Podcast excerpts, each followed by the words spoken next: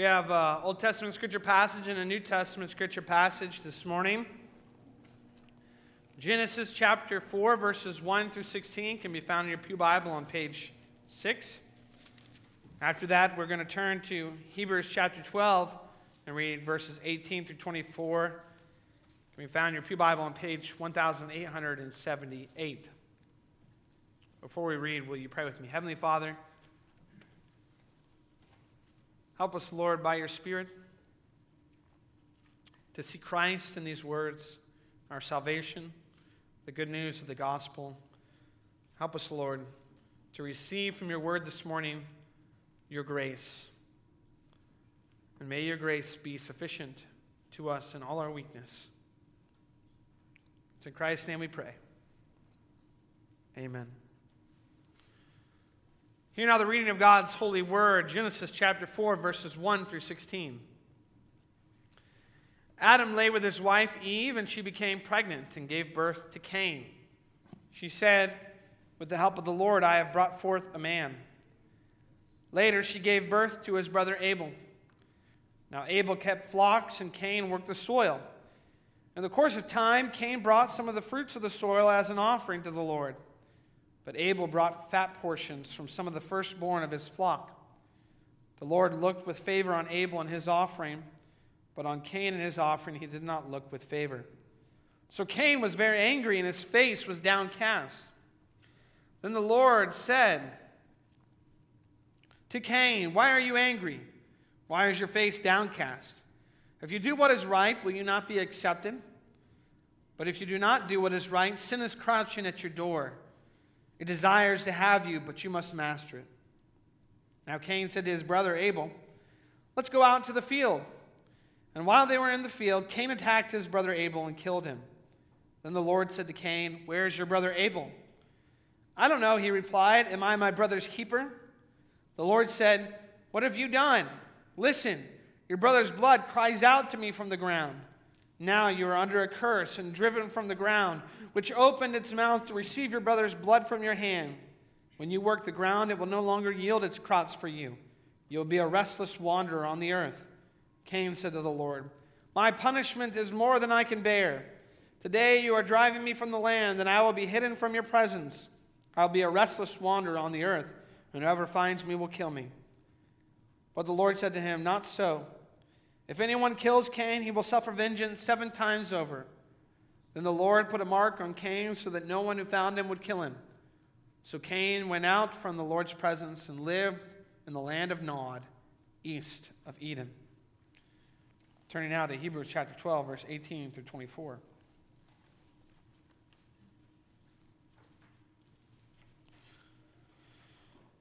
You have not come to a mountain that can be touched and that is burning with fire, to darkness, gloom, and storm to a trumpet blast or to such a voice speaking words that those who heard it begged that no further word be spoken to them because they could not bear what was commanded. If even an animal touches the mountain, it must be stoned. The sight was so terrifying that, the Mo- that Moses said, I am trembling with fear. But you have come to Mount Zion, to the heavenly Jerusalem, the city of the living God. You have come to thousands upon thousands of angels in joyful assembly, to the church of the firstborn, whose names are written in heaven. You have come to God, the judge of all men, to the spirits of righteous men made perfect, to Jesus, the mediator of a new covenant, and to the, the sprinkled blood that speaks a better word than the blood of Abel. In Shakespeare's great play, Hamlet, one of the main characters, Claudius, kills his brother, King Hamlet in order to take the throne of Denmark. This is what the younger Hamlet is seeking to avenge. When a brother kills another brother, it's called fratricide. Yet in Shakespeare's play Hamlet, Claudius prays. But he prays in a bizarre way. He does not ask for forgiveness because he wishes to not give up what he gained by his murder. He says, Oh, my offense is rank, it smells to heaven. It hath the primal eldest curse upon a brother's murder. Pray, can I not? Though inclination be as sharp as will, my stronger guilt defeats my strong intent. And like a man to double business bound, I stand and pause. Where shall I first begin? And both neglect. What if this cursed hand were thicker than itself with brother's blood? Is there not rain enough in the sweet heavens to wash it white as snow? Where too serves mercy but to confront the visage of offense? And what's in prayer but this twofold force? To be forestalled ere we come to fall, or pardoned being down. Then I'll look up. My fault is past. But oh, what form of prayer can serve my turn? Forgive me my foul murder? That cannot be, since I am still possessed of those effects for which I did the murder my crown, mine own ambition, and my queen. May one be pardoned and retain the offense. In the corrupted currents of this world, offense's gilded hand may shove by justice, and oft tis seen the wicked prize itself buys out the law. But tis not so above. There is no shuffling, there the action lies, and his true nature, and we ourselves compelled, even to the teeth and forehead of our faults, to give an evidence. What then? What rests? Try what repentance can. What can it not? Yet what can it when one cannot repent? O wretched state, O bosom black as death, O lime soul that, struggling to be free, art more engaged. Help, angels, make essay. Bow stubborn knees and heart with strings of steel. Be soft as sinners of the newborn babe. All may be well. Now, for those of you who probably aren't as familiar with Shakespearean kinds of language, what this man is expressing is the desire to repent, but the inability to do so. Such is the case, the condition, the situation of mankind. And this prayer that we see here, that Claudius should say, What should I ask for? Forgiveness for the murder? How can I? is the same sort of hard heartedness and attitude that Cain has over the murder of his brother. Our theme this morning is the blood of Christ speaks a better word than the blood of Abel. So, words that come from Hebrews. It fits perfectly for our text this morning. The blood of Christ speaks a better word than the blood of Abel. And we have four points. The first is the birth, the second is the brothers, Third is the blood, and fourth is the banishment. So let's begin with the birth of the brothers here in verses 1 and 2 of Genesis chapter 4. The expectancy and mystery of the first pregnancy must have been astounding. Have you ever thought about that? We're so accustomed to the idea of becoming pregnant and giving birth. But here, with Adam and Eve, this is the first time it's occurred. The miracle, the wonder of it. And coupled with the promise that God gave to them and the curse upon the serpent of a deliverer who would come from Eve, the parents eagerly awaited the arrival.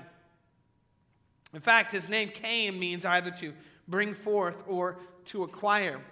So, in a very real sense, Adam and Eve believed Cain to be that promised deliverer. Here he is. He has arrived. He will bring the redemption we require. We have to understand, we have to attempt to read this as Adam and Eve would have experienced it. Rather than from the perspective that we have many of thousands of years past until the coming of Jesus. They were promised a coming deliverer who would be the seed of the woman, and here now she's pregnant. She's about to give birth.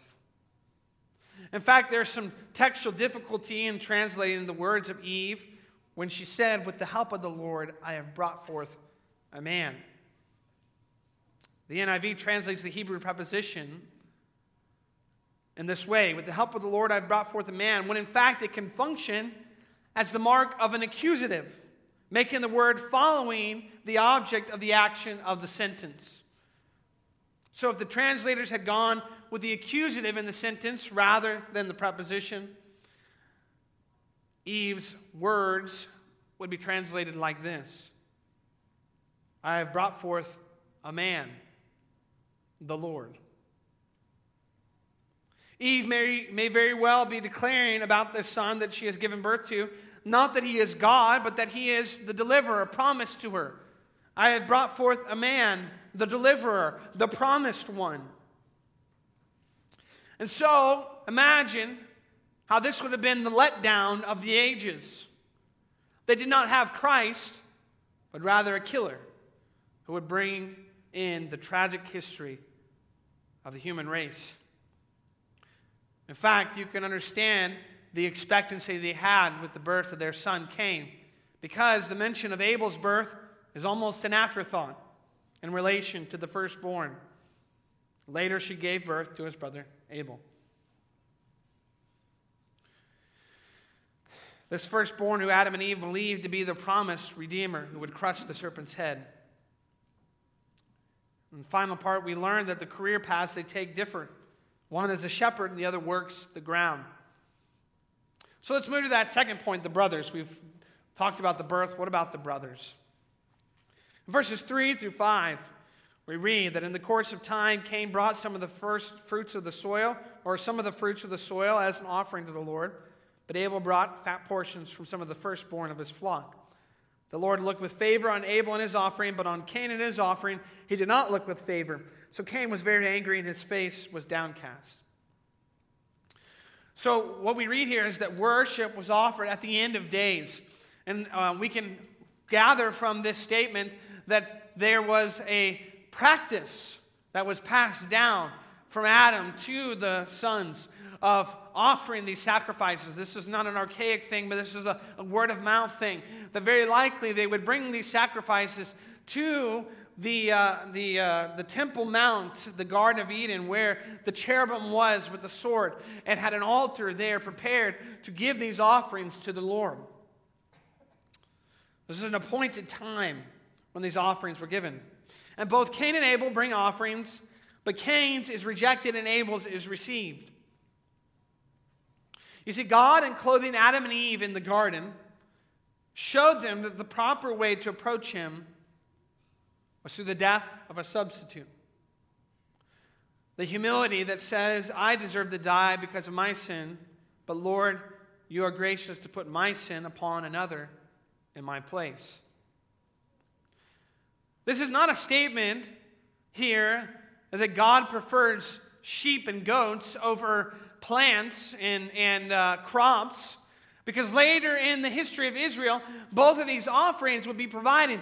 But this is about the idea of approaching God and giving them, giving him gifts from your, uh, your crops without the intercession of blood.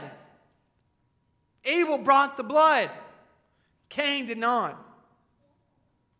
But ultimately, it's not about simply what kind of offering you bring, but the way in which you bring an offering expressing the faith which you have.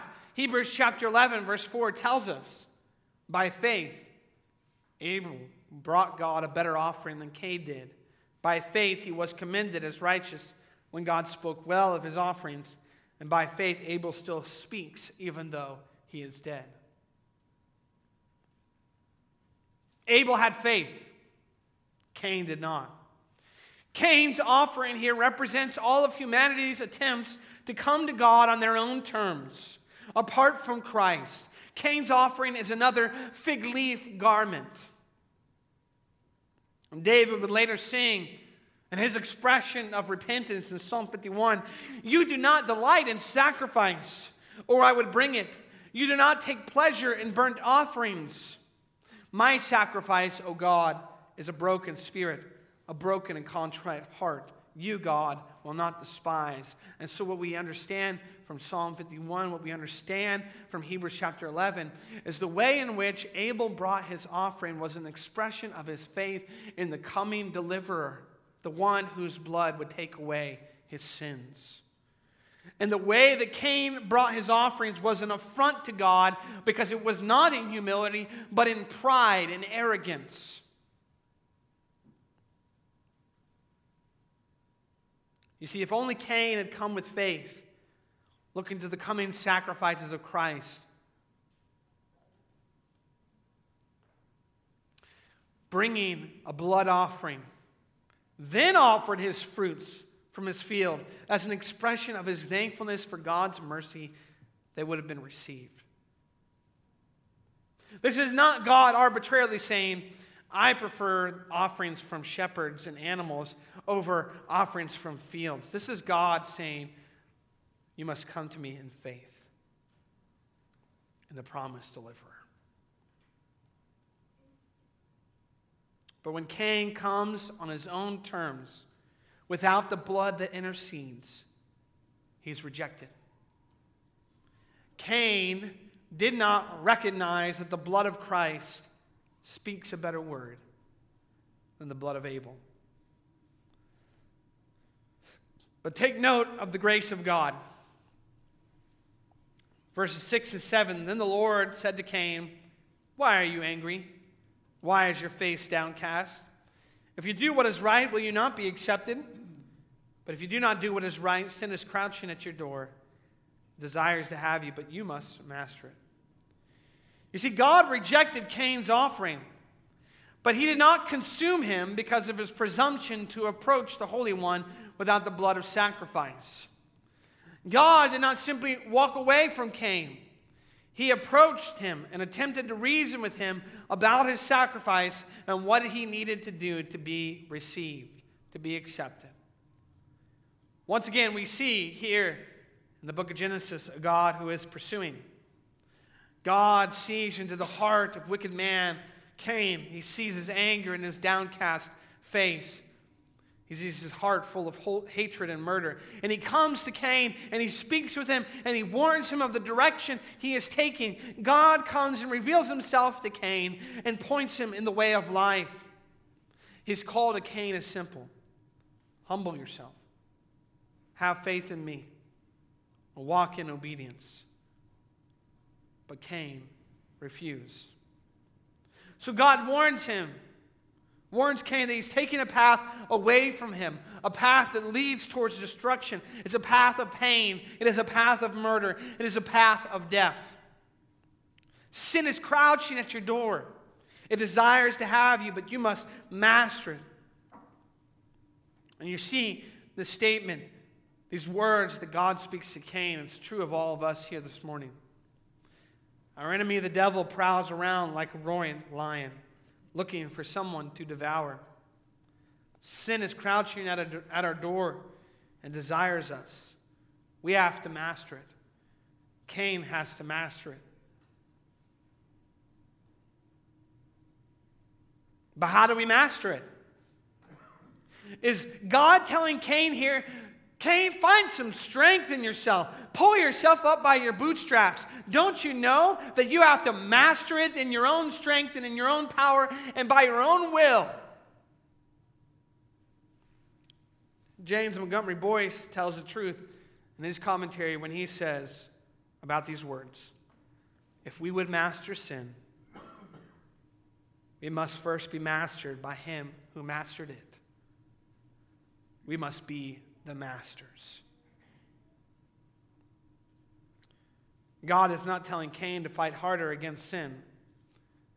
He's telling Cain to surrender to him. And in our fight, in our battle against the world, the flesh, and the devil, God is not telling us to fight harder against sin. He's telling us to surrender to Him. And it is surrendering to Him that is fighting harder against sin. All spiritual warfare is the declaration that the blood of Christ speaks a better word than the blood of Abel. So we've looked at the birth, we've looked at the brothers. What about the blood? God comes to Cain and he warns him. In verse 8, though, Cain does not heed that warning. He said to his brother Abel, Let's go out to the field. And while they were in the field, Cain attacked his brother Abel and killed him. Then the Lord said to Cain, Where's your brother Abel? I don't know, he replied. Am I my brother's keeper? The Lord said, What have you done? Listen, your brother's blood cries out to me from the ground.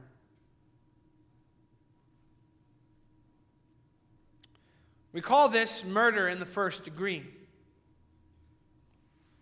Premeditated, planned. Not a crime of passion, a crime of wicked determination. This is Cain going after his brother Abel out of jealousy, out of hatred. The twistedness of a sinful mind says, well, if God doesn't like my offerings, maybe if I get rid of the person whose offerings he likes, he'll accept me.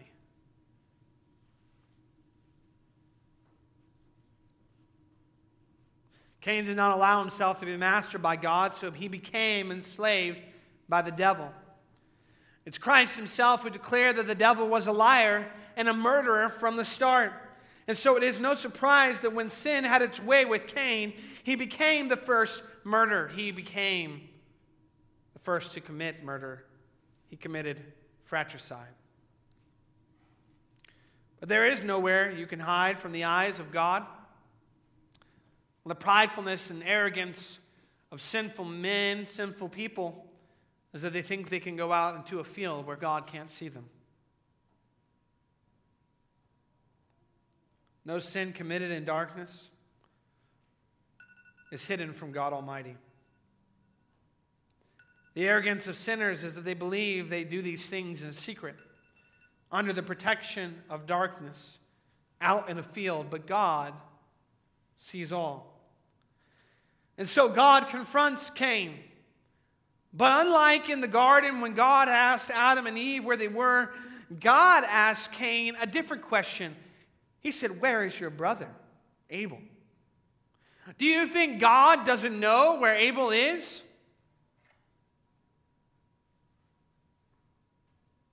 He's giving Cain another chance to confess. He's giving Cain a chance to repent, to come clean.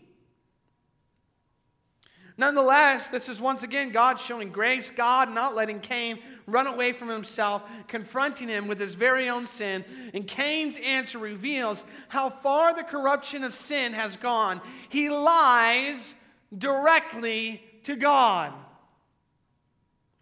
I don't know.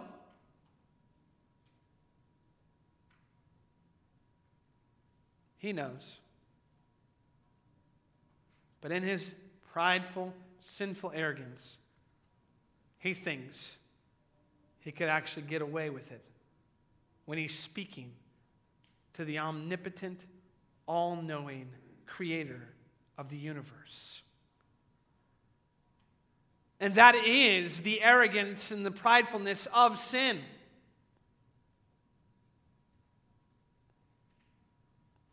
Even worse than the lie is the suggestion Cain gives by his question to God that Abel is not his responsibility. This is a famous phrase that has been passed down through culture. Am I my brother's keeper? You see, the indifference Cain expresses toward his brother in this question is astounding, and it is echoed down through the centuries of broken humanity's history. Cries for help go out. People ignore. A man is lying injured in the street. People walk right by or even move around him to go on their way. A woman screams for help in an apartment complex. No 911 calls are made. Just found dead the next day. Am I my brother's keeper?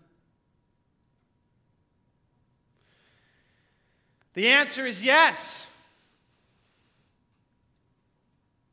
Yes, we are our brother's keeper. The answer to Jesus' great Samaritan parable is not simply that we should have mercy on those who we find in difficult situations, but to counteract the lie that was going on in his culture and society at the time that only people that I like are my neighbors. Everyone is my neighbor. And so when we say that the two greatest commandments are to love God with your whole heart, mind, strength, and to love your neighbor as yourself, he's not only speaking of the people who live next to us. He's talking about humanity made in the image of God. And Cain's denial here to ask the question, Am I my brother's keeper? is to deny what it means to be made in the image of God. Is to take someone else who's made in the image of God and smear that and to deny its reality, to dehumanize.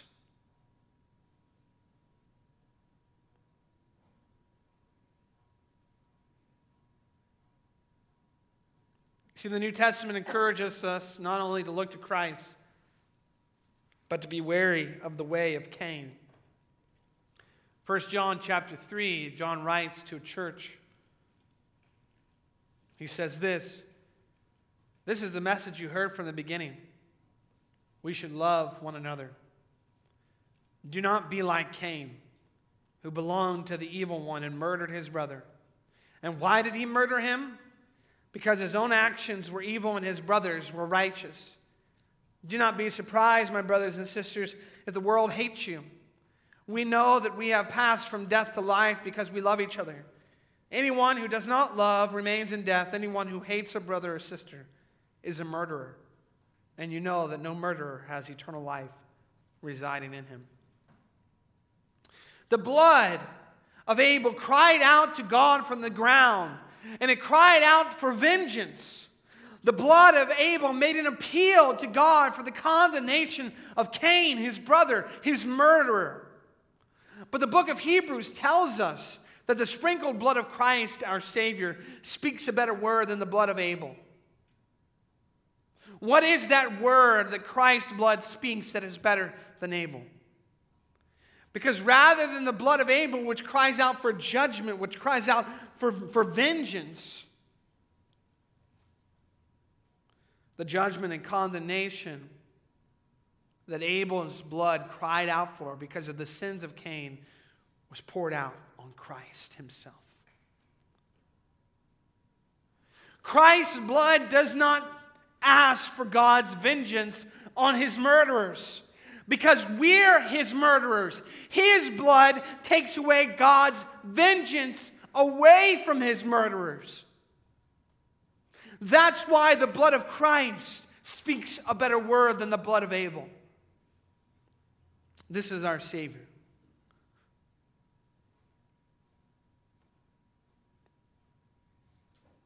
But what about the banishment? Verse 11 in 12, we read, Now you're under a curse and driven from the ground, which opened its mouth to receive your brother's blood from your hand. When you work the ground, it will no longer yield its crops for you. You'll be a restless wanderer on the earth. So you read here of a curse upon the curse. But unlike the curse of his father Adam, which was upon the ground for Adam's sake, this curse comes down directly upon a mortal, upon Cain himself. And God told Adam that the ground would be harder to work, but for Cain, God told him the ground will now actually reject him. It will no longer yield crops for him. He's cursed to be a restless wanderer upon the earth because he will have to be dependent upon others for food. Because whatever he plants will die. And although this curse is a fearful thing, it's still less than Cain deserved. The curse of the ground has been intensified for Cain. But what Cain actually deserved was death. not just physical death, but eternal death. In that moment, he should have been struck.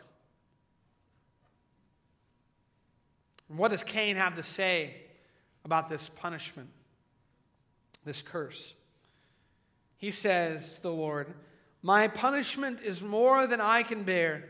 Today you are driving me from the land, and I will be hidden from your presence. I'll be a restless wanderer on the earth, and whoever finds me will kill me.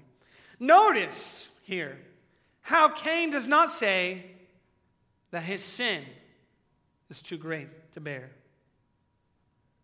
but that his punishment is. See, this is the complaint of the unrepentant. He's not thinking of the wrong that he has done.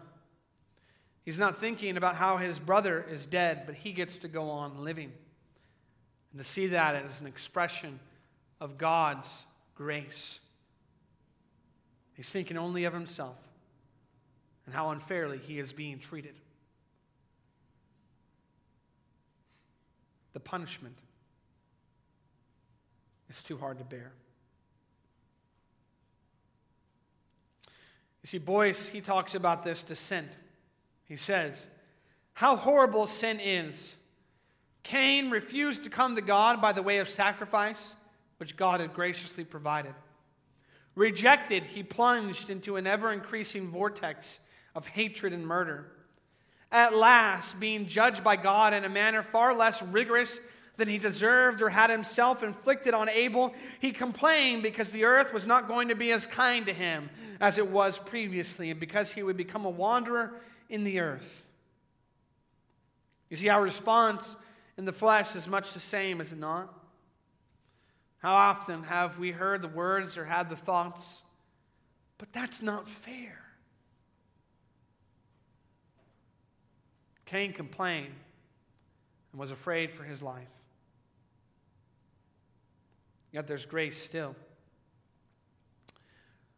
Even in the face of such prideful unrepentance, the Lord said to him, Not so. If anyone kills Cain, he will suffer vengeance seven times over. Then the Lord put a mark on Cain so that no one who found him would kill him. God promises Cain protection and marks him to keep him safe, and so Cain departs. And many want to say that he was driven out by God, cursed to wander forever. And such that all things are ordained by God, this can be understood as the case. Yet, saying someone will be a wanderer on the earth is different than saying that God drove him to that fate, forcibly pushed him out. Could it be that Cain wandered by his own deep sense of guilt, his hardness of heart, his fear of what others would do to him? Could it be that what drove him was being haunted by what he had done? That the curse was the sin itself, the reality of having to live in unrepentance about killing your own brother.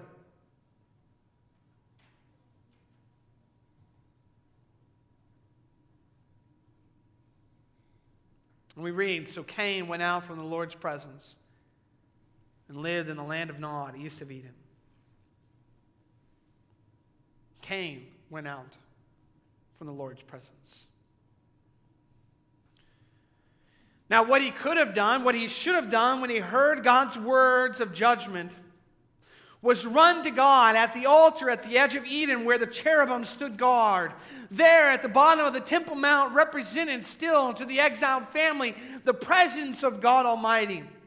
This is where Adam showed his two sons where they should offer their sacrifices. But instead of running to God, Cain ran from God to begin his lifelong journey of hiding, just like his parents did in the garden.